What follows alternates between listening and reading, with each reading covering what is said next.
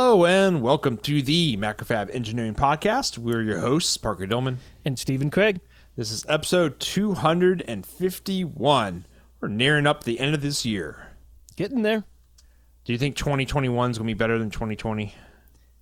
I think it would have to be uh yes let's just put it this way yes like it would have to try really hard to be worse than 2021 Yeah, I, I think, I mean, let's knock on wood here.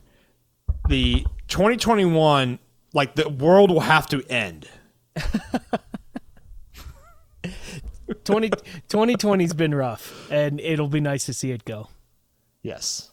Um, so last week uh, we were talking about wiring harnesses, and uh, I actually posted some of the images from the wiring harnesses I've been working on, and immediately got feedback in our Slack channel, which is awesome. oh of course But um, if you post anything engineers will tell you their opinion on it that's exactly. damn But no, these are good good things because I wanted to make sure all the specifications that I can put on there are there, mm-hmm. and so that when I send these out, I don't get any you know emails back saying, "Oh, I need X information." Um, so Jason G in the Slack channel said, "I need to add the wire jacket temperature rating because I don't have that." Um, I guess that's whatever temperature the the jacket gets soft at. Because I think I've seen it's like 85 C or 100 C or 125 C. C is in Celsius for Americans. what, what else would it be Uh, cats. cats yeah. I got 125 degrees cat rating. so so okay wait wire jacket temperature rating and then the number of strands is the next yeah, one or right? I liked how he put it, which was uh, wire strandedness, which actually is a real word. Uh, at least Google didn't complain about it. So I I think no no didn't you provide the part number of the wire that you wanted to use? No, I did not. Which is what he suggests is to go find wire that you'd like and just put that say that part number or equivalent. Got it. Okay. I thought you put the part number because if you put the part number then you don't need to include this information. Correct. In fact, it gets confusing if you put this information and the part number. Yeah, so I think I'm going to actually remove my wire specs besides like the 18 gauge um, and what kind of type it is, and then just put a part number that's what I want or equivalent. Because I don't really care what brand it is. Sure. Yeah. I think that's one of the most powerful words in engineering drawings is or equivalent. or equivalent. because it just like absolves you from going and searching for other things. we used to actually have um uh, at my first company we were ISO 9001 and we had policies around the words or equivalent. And and most of the time the policies were include that if you can just because uh, it it ends up being a convenient loophole in uh, in ISO 9001, especially on bill of materials. If you have a bill of materials and you put like a very specific resistor part number, if you're playing by the rules, you wrote that part number, that's the part number you said you were going to use. But if you put that part number or equivalent, then that just opens up the whole world worth of parts. Yeah. You know, this inductor at 100 megahertz frequency is like this 10 ohm resistor. Thus, it's equivalent. Yeah, sure. That's actually something I've I've had some experiences in the past uh, that have been somewhat annoying. Like when you send out drawings or bill of materials, and you put very specific part numbers on it, and then what you get back is clearly not what you You got the there. or equivalent. yeah, you got yeah. They assumed that part of it, and that's a little annoying. Like, frankly, I th- it, in, it's my opinion that uh, draw engineering drawings are biblical truth to the engineer. Like, if it's on there, it must be done. If it's not on there, don't assume it. yeah, yeah, I agree. I like that. The b- biblical truth. It's it's straight up scripture. Yeah, if you if you if you if you vary from the engineering drawing, you turn into sand. A pillar of salt. Yeah, no, that's right. It's a pillar of salt. That's what it is. I got my I got my mythology's messed up there. um, and then he also mentions uh, Jason G mentions uh, labeling requirements, which I don't think I need any labeling because I'm not labeling the the wires. They're just it's just a generic harness. Um, but then treatment to pigtail end. I guess this is if you want like the pigtail ends like pre the jacket sliced, you know, so you can pull it off for um, stripping the wires. I just want it plain cut. But do you, do you want the do you want the stranded wires tinned though? So like that's also treatment to the end. No, I just want just to just cut right just through. bare wire. Yeah, because it's going to be cut the length in the pinball machine. Um, so each wire is actually going to be probably eventually trimmed to length in the machines. Um, so I don't know. I guess you just call out just what what do you do? Bare end? No.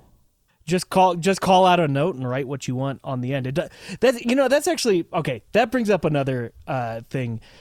I, I I feel like there's like this classic way of doing engineering drawings where people think you have to use like really specific words and verbiage Yeah. and stuff like and there's like a a very specific way to say everything and it seems almost like super academic and in reality it's a drawing is literally a piece of paper that shows someone how you want something done so you can you can just write things on it you know like put in your notes section i would like the ends of these wires to be cut flat or whatever i don't know like Yeah. it doesn't have to be super specific words as long as you get the point across Well, that's also my problem. It's hard to get the point across out of my brain.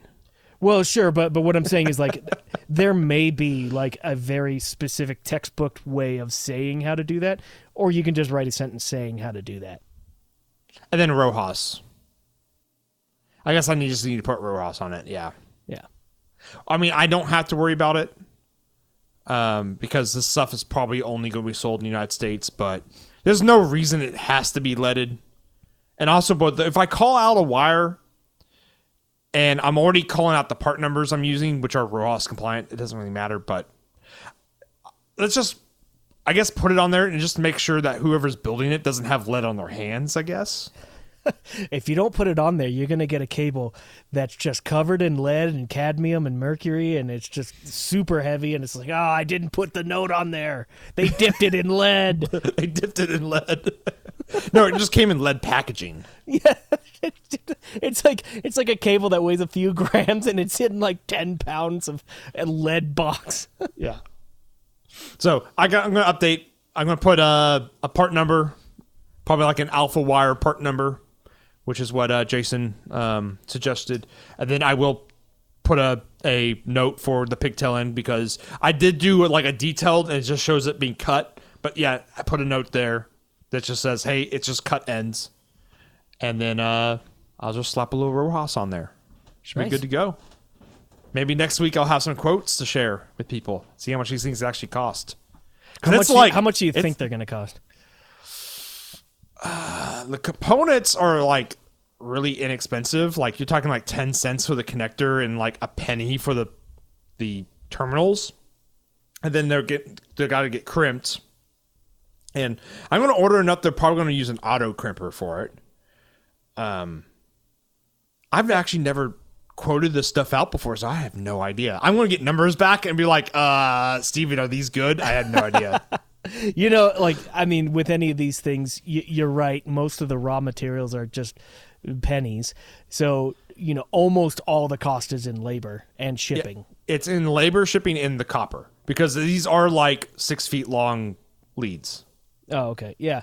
Well, I could I could tell you, I got quotes for I don't remember. I think it was 250 pieces of five different cable assemblies, and the cable assemblies were much more complex than yours. And all five put together were less than twenty dollars in quantity 250. Uh, so I have high know, hopes. Then. So I would I would you know divide that by five, and you're like four bucks of a cable assembly. Mm-hmm. Uh, now that's not state stateside. Multiply that times four, and then you're at stateside. well, I actually I have a couple suppliers here in states, and then I have a, a Taiwan factory or place that I'm going to quote through as well. So that's also if people didn't catch that in the last couple podcasts is the Pentar project is completely not China. and so the harnesses I'd like to not make in China as well. So we'll see how far I can get. It's been an That- interesting project so far. Is basically like actually having to care about where you're sourcing stuff from. The, the, the those cable quotes I got were Taiwan, Okay, yeah, so you could sort of expect that too. yep. Generally, that range. I've also gotten small ribbon cable assemblies in like a thousand quantity, maybe th- two thousand quantity, and they were like nineteen cents a piece or something like that for a ribbon cable with two ends on it.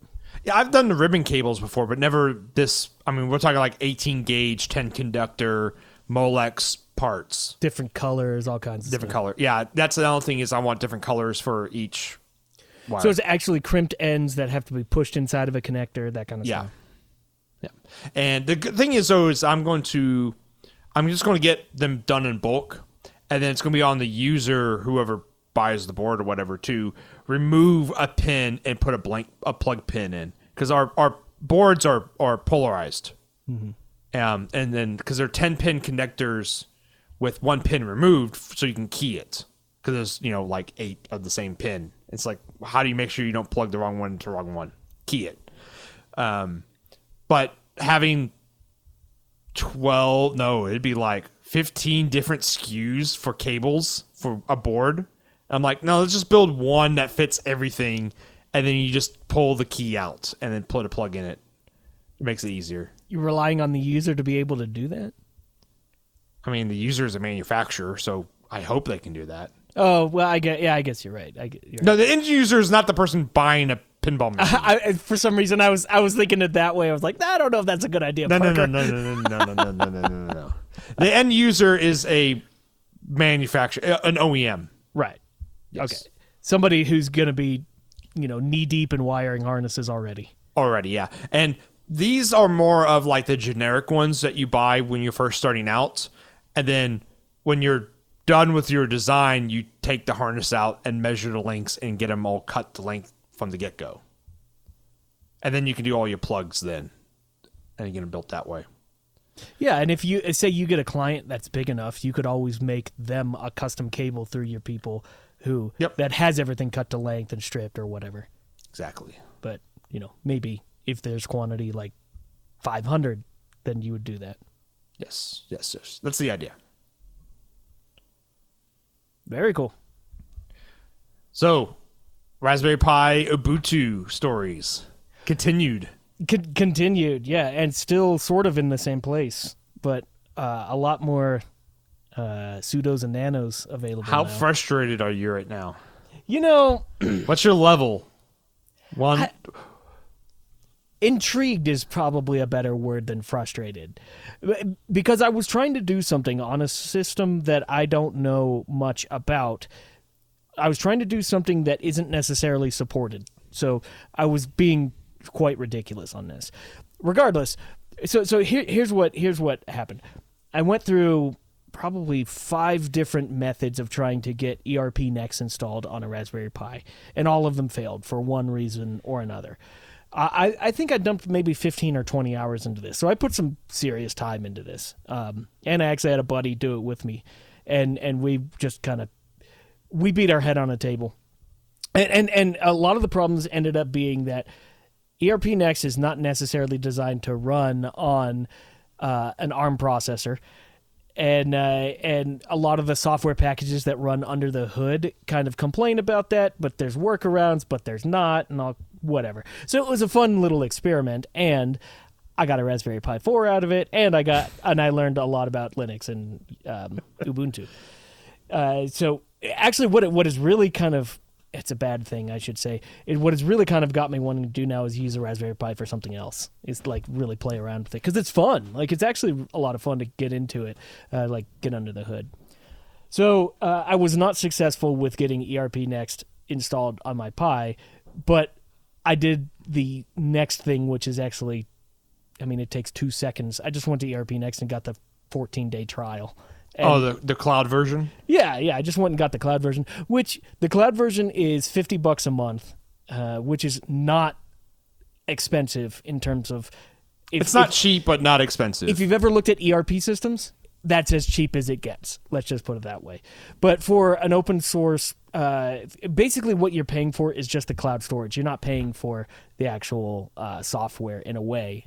I'm using You're paying for them to maintain it on their end. Exactly. So I actually got into ERPNext and started playing with it uh, just in the cloud system, and it's actually super cool. I really, really like it. Um, I think ERPNext is one of those ones where if if I had the time to like actually build a Linux computer and do it properly, I, I might uh, set up a, a server that's not a Raspberry Pi for for this thing because you could do so much personal stuff with it. Like you could run all of your projects in it, you could do all of your bill of materials in it, you could do your own personal accounting in it.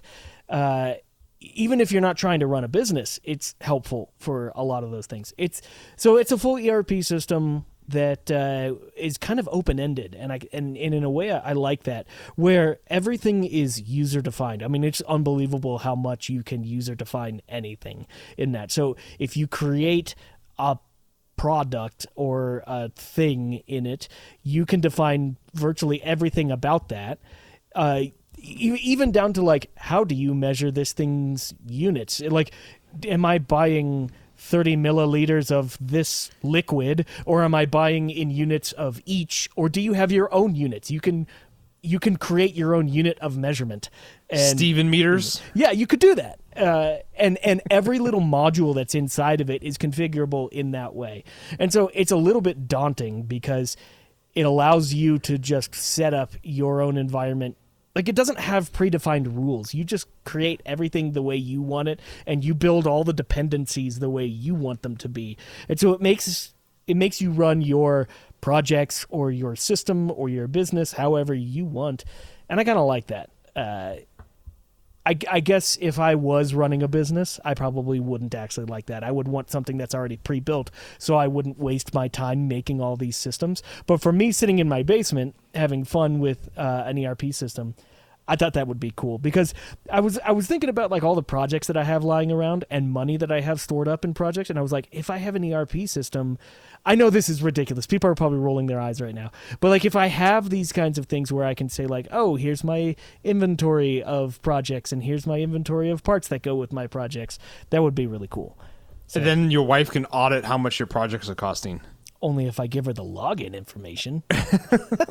That's why when you said, "Oh, I have all this money in parts," and I'm like looking around all my Jeep parts and tools, and I'm like, uh, "That's something I never want to think about ever." Actually, no, no. What I would totally do, I would, I would turn to my wife and I would be like, "You can audit anything you want. You first have to learn Linux to get into it." yeah, I guess that's a good way to, uh, to you know, kind of, uh, what's it called? Um, bury your money into projects and then just hide them in, in your system. Or, or I guess I, I, I would I would be laundering my money into into all of my projects. But through an but through an OS. through an OS, yeah. From my wife. Yeah. Yeah. So I don't know. It's it's pretty cool. You know, it's funny uh, with with all of the all of the capabilities that ERPNext has. There's one thing that uh, is kind of lacking and I'm so surprised. ERPNext doesn't have official revisioning, which for something like running a business, especially a manufacturing business, there's nothing on there that says like this part is Rev A.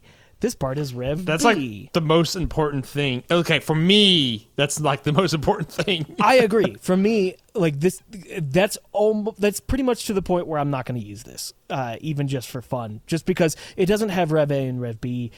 It doesn't have revisioning in. in Do you just make it a different SKU?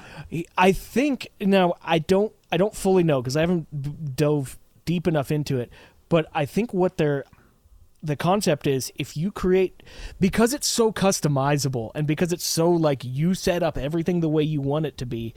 I think the way they have it set up was if you create a new revision, you just create that revision from scratch every time you create a revision. So that means if you're creating a new revision of a part with an with where you roll the BOM, you have to you have to import the BOM fresh from scratch with the changes. And then if you make a new revision from that, it's not like it doesn't adopt anything from the previous revision. You just do it from scratch and you name it Rev B, Rev C. And I get that. There's some kind of a purity behind that. That means that everything is individual and unique. Nothing is tied together unless you say it's tied together. Uh, but I think that also um, invites a significant amount of error and chances for error. Yes, because it does. I want to I want to adopt want- the good things from the previous revision and get rid of the bad things. You want to iterate improvements. Right, right. Yeah, that's um No, the mi- the the weakest link in the chain is me by far. exactly yes. yeah, so um that's what I really like about GitHub and stuff because that's what that's how GitHub works. Is it it only records you put the original in and then you record changes after that. Um, I mean, GitHub would allow you to do what I'm saying too. No, no, I'm saying from revision history kind of stuff. That's how GitHub works. I'm not saying use GitHub for hardware because it actually kind of sucks, but I'm saying that's how it works. Is it, it works on a change basis, and that's actually interesting. Is how the that's how the Macrofab platform works too. Is when you upload all your main stuff, um, that's the original stuff, and then all the changes you make, it only records the changes of of the of what was changed, and so that you can click um, it's like a little little clock symbol in the interface, and you click it, and you can compare different revisions that are in that the platform has recorded for you. Um, You know, cool I- stuff. Something that would be really fun. Uh, Eh, this would be really great if you wanted to come do a, a future podcast with. There's two stat numbers I would love to hear about Macrofab just for fun. First of all, Don't write these down, Holland. what is what is the project you don't have to say what the actual project is obviously but which project has the most number of revisions and how far down the line is it is it like 10 revisions down the line is it like 800 revisions down the line and then the second thing is what's the oldest active project on macfab which one is like it was entered in a long time ago and it's still being made today Yeah, like, or just the longest span between like first revision and last revision. sure yeah Yeah. Which it might be weird because we only started doing the revision stuff like two years ago. But it would be fun to see. Oh, you could do like when a PCB was created and like the longest between PCB and the last order that used that PCB. yeah Because then that's technically still active. Well, I what I wonder is like, are there people who entered in a PCB five years ago and are still just clicking buy on that same PCB? I know that answer is yes. Because those pop up and I'm like, oh, that's just, that's old. Wow. That's way old. and then I'm like, wait, I'm still at this company still. Still, Oh, seven years, man. In Yeah. October. Oh, we already said that on the podcast a couple episodes ago. So. but yeah, like getting getting that would be fun just to know like who has not who you can't say who, but some board out it's there actually it's actually whom. some board out there holds the record for the most revisions. How many revisions is that? Yeah, yeah. I don't think a lot of people pay attention too much to the revision system in Macrofab because it's like you can only see it by clicking that history button because it's different from versions. Because versions are what you make when you want to make like a clone or change the PCB, but like revisions is like your iterative changes. Like, oh, I need to change a part or change this specification, and then it will record that change as a new revision. So Well, I, I always felt that when I was working at Macrofab, a lot of the a lot of the way Macrofab was being used was, oh, I need a board. Go to Macrofab, load everything up, press buy, and then forget about Macrofab for two weeks. And then no, no, seriously. Yeah, 'cause- no, 'cause you're then right. it arrives, and then it's Then like, it oh, Macrofab. I remember that now. But I'm sure, I'm sure it's evolved quite a bit since I was there. Now, where there are people who are logging in almost daily and checking uh, information and using Macrofab as more of their day-to-day system, as opposed to just when I need to order a board. Correct. It has because back then it was we just did printed circuit boards, PCBA. Now we do a lot more. Now Yeah, you so do yeah, system right. support as a whole Yeah. thing, right? Yeah. So, um, the, I mean, oh, uh, previously it wasn't the purchasing manager who was the one logging on to Macrofab all the time. It was the engineer logging on to Macrofab and buying their boards. Now you can give your information to your purchasing manufacturer or uh, not manu- purchasing manager, and they do the purchasing at Macrofab. Yep. Which that was that was always a long term goal at Macrofab. Yeah. Or we still do the engineering stuff too. It's just we do both now. Well, there, there was there was different tools set up for different Yeah. users. It's like a different world over there. Purchasing managers. What do they even do? I don't know. Buy stuff. Actually, a per, Just give me a credit card. a good purchasing man. Uh, uh, gosh, why do I keep saying manufacturer? Purchasing manager uh, is invaluable. Like those guys, they they sweet talk their way into buying stuff at prices that you can't even believe. yeah. Uh, you're saying purchasing manufacturer, and I'm like, hey, is that the federal government printing money? Hey. Welcome to the MacFab Engineer. Po- We make lame political jokes. we make awful jokes and laugh about everything. yes. All right, what's next? We next? somehow got there from Raspberry Pi 4, but whatever.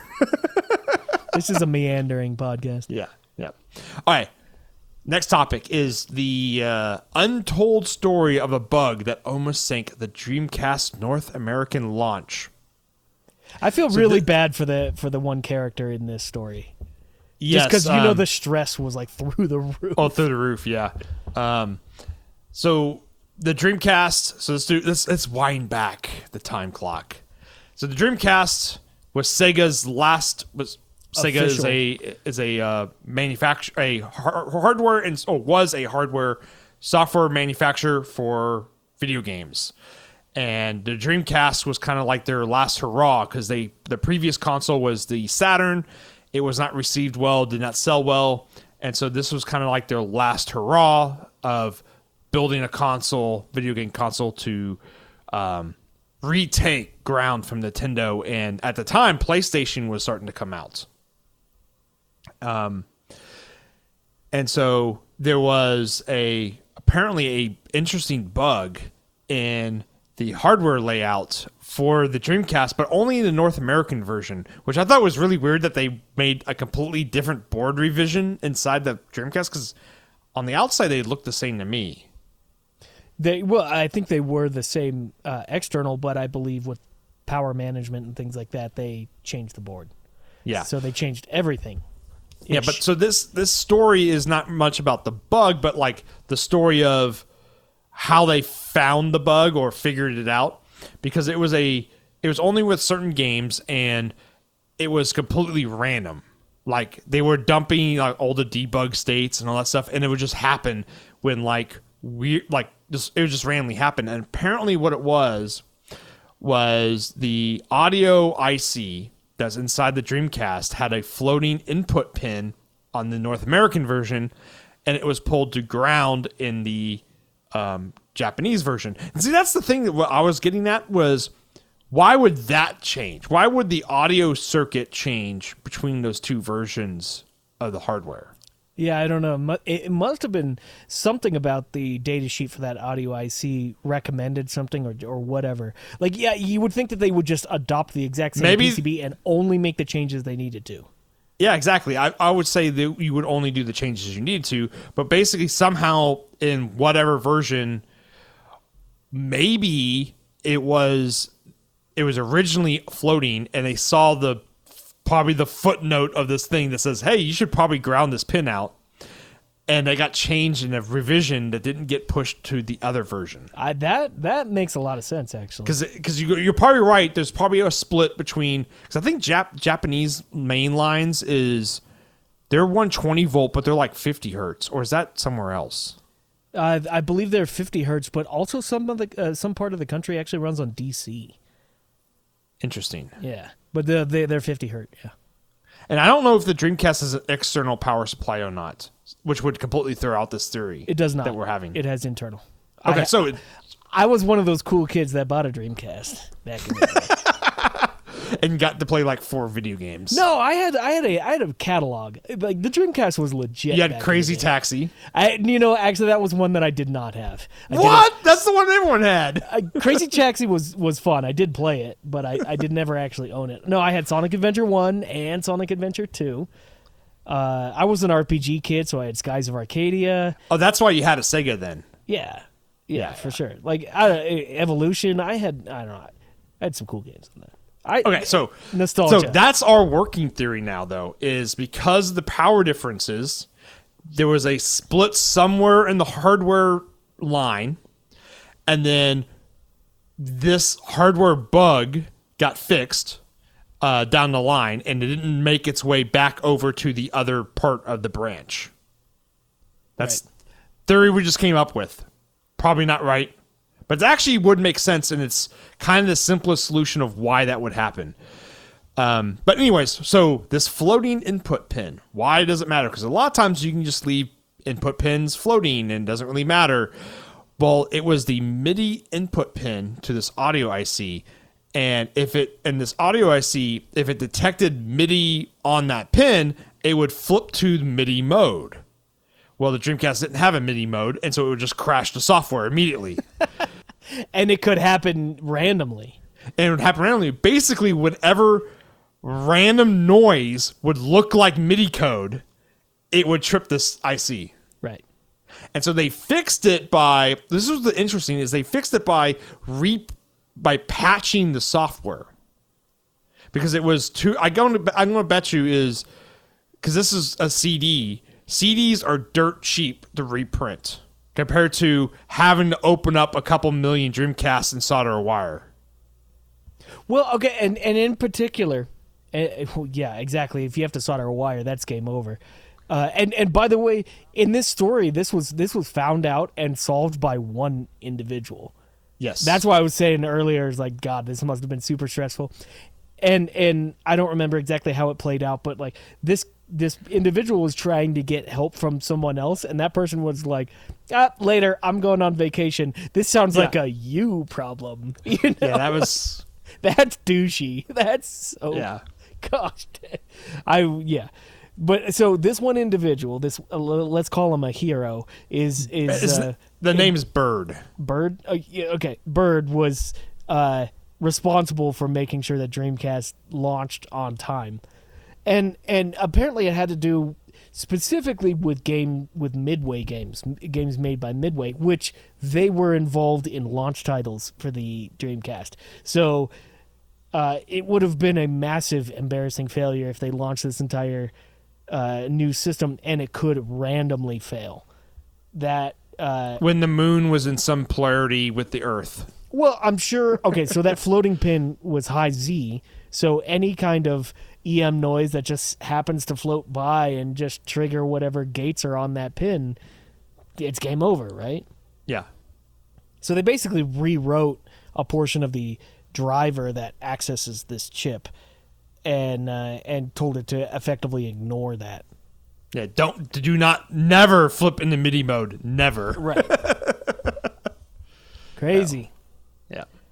Actually, I don't know. Uh, I, I I read a bit of the article, but I, I don't think I read it intently enough to know this.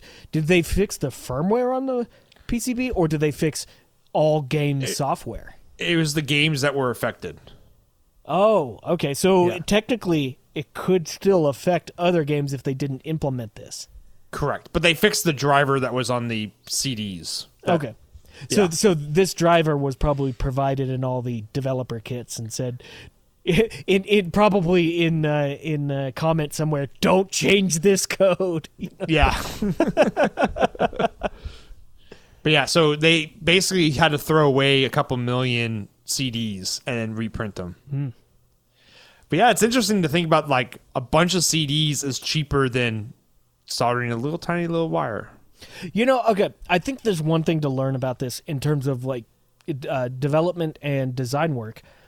Even if even if you know what a pin state is supposed to be, I think it is worthwhile to both configure that in hardware and in software.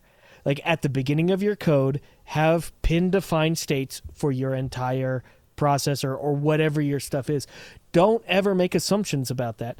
And uh, wherever necessary, if not everywhere, if you can, uh, apply that in hardware. And then you avoid these kinds of issues because adding a, a you know, I know this is a completely different scale. If we're talking about millions of units shipped, a resistor does end up making uh, a difference in the cost of things.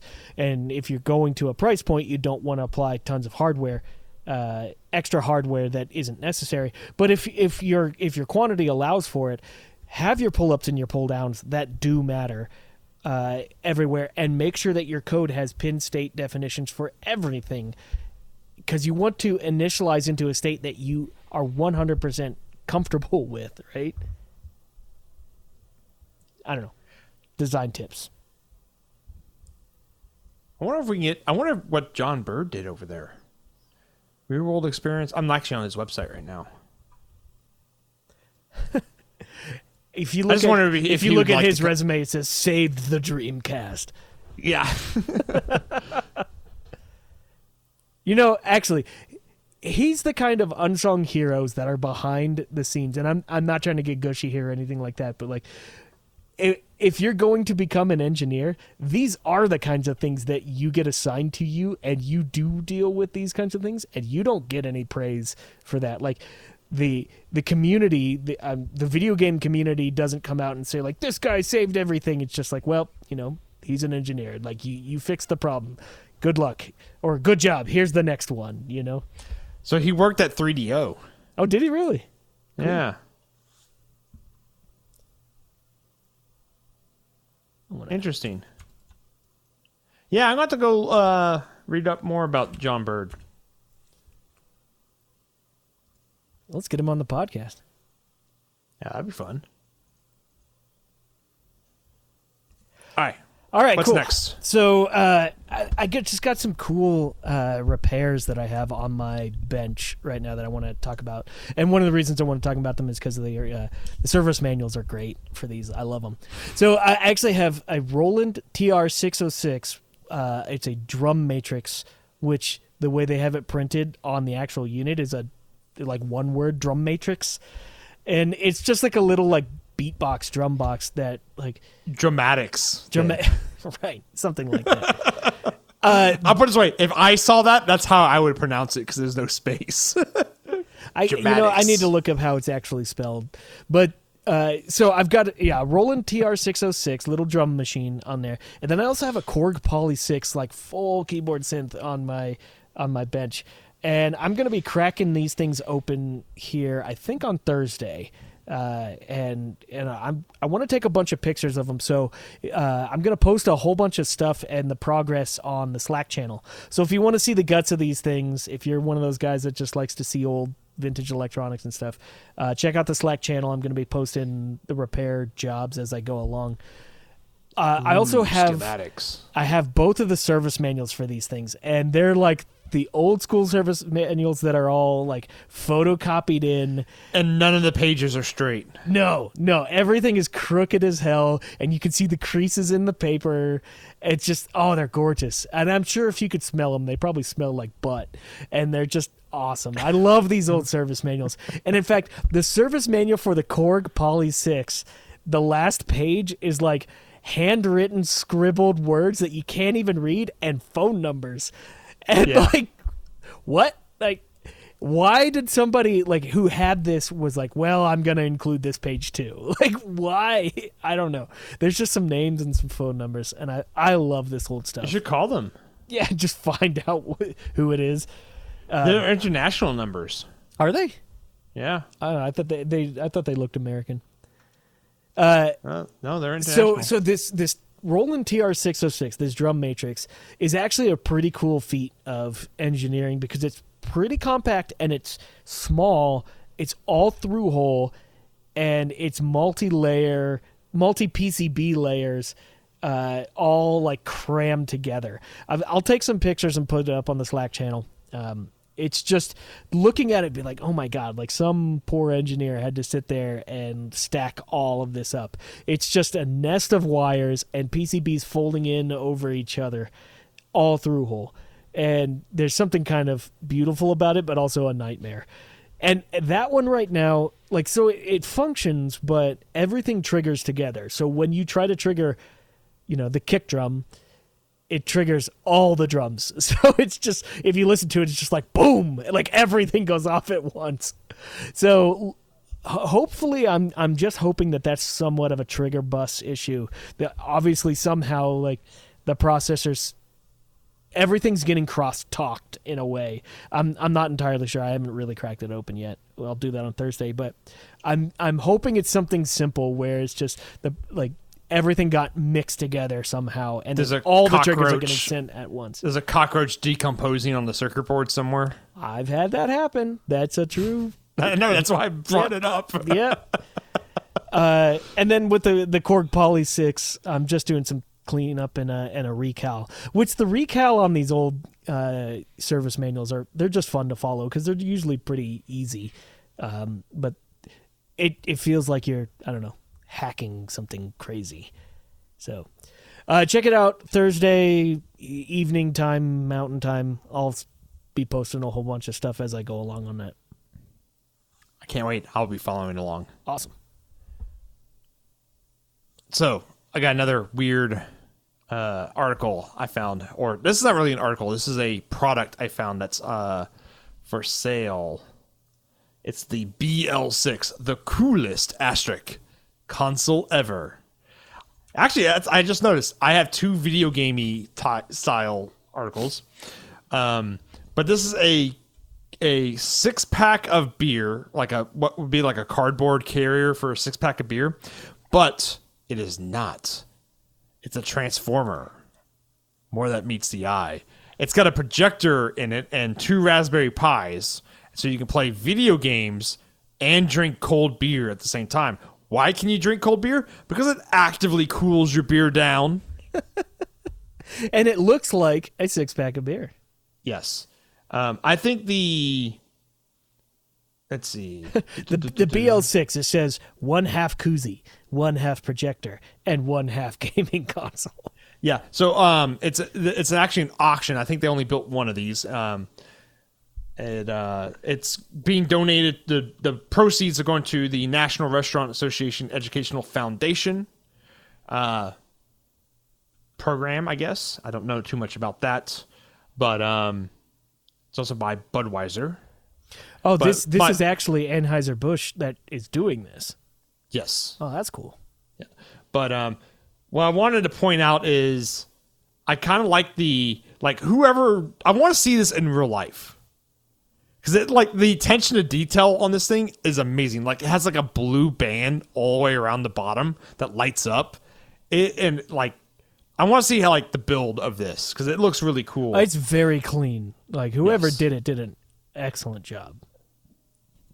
but the my this this part right here is six built-in games like like wait what like like the but six built-in games like Tekken 7, Soul Calibur Six. Uh, 6 and RBI Baseball 20 and I'm like you listed 3 out of 6 games.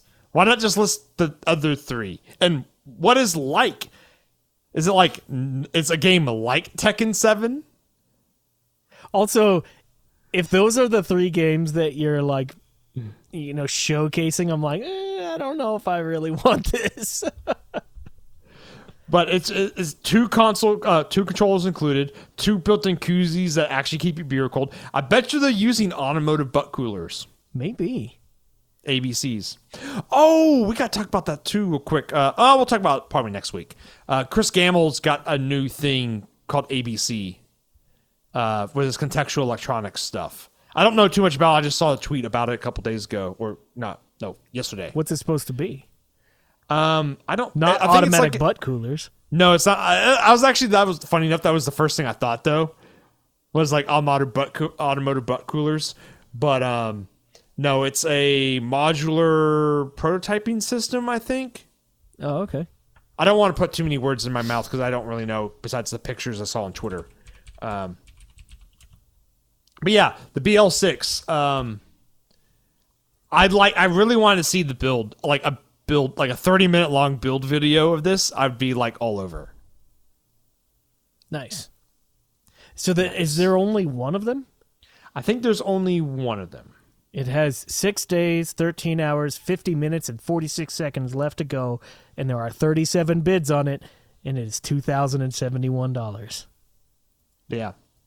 Interesting interesting project. I really I, I want to see the build log on that. Just like how it works and how they built the chassis cuz it looks really good.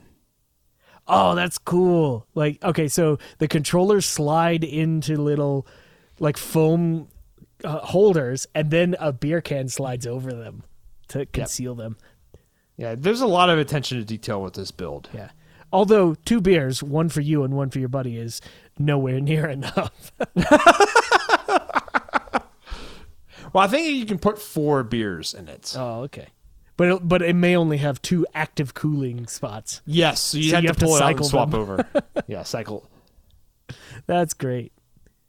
Okay, so before we wrap up, um, we're going to have Ben Jordan of Autodesk on the podcast. I think we're going to do it the week after Thanksgiving, which would be the 1st of December. I think that might be right. Or it's next week. I don't remember. That's actually really important. I should look that up. uh, We'll put it in the Slack channel. I'll look it up live. We'll do it live. I should. We should say what we what day we're actually going to be doing it on. Um, duh, duh, duh, duh. Tuesday after Thanksgiving, so December first. Okay. Um, so the podcast episode will come out December second. Um, so why is this important? Well, Ben is a uh, the project manager, a product manager, and is responsible for the Eagle product over at Autodesk. And so, get your Eagle questions in Slack early so I can add them to the list and get them ahead to Ben um, beforehand. This is Mr. Eagle himself. Mister Mister Eagle, little top hat. Yeah, throw your throw your questions in the Slack channel, and uh, we'll sift through them, and maybe it'll get on the show. Yep. And that was the MacroFab Engineering Podcast. Oh, do you have anything else, Stephen? That was the MacroFab Engineering Podcast. We were your host, Stephen Kraig. And Parker Dillmann. Take it easy. Later, everyone. I guess that was the end.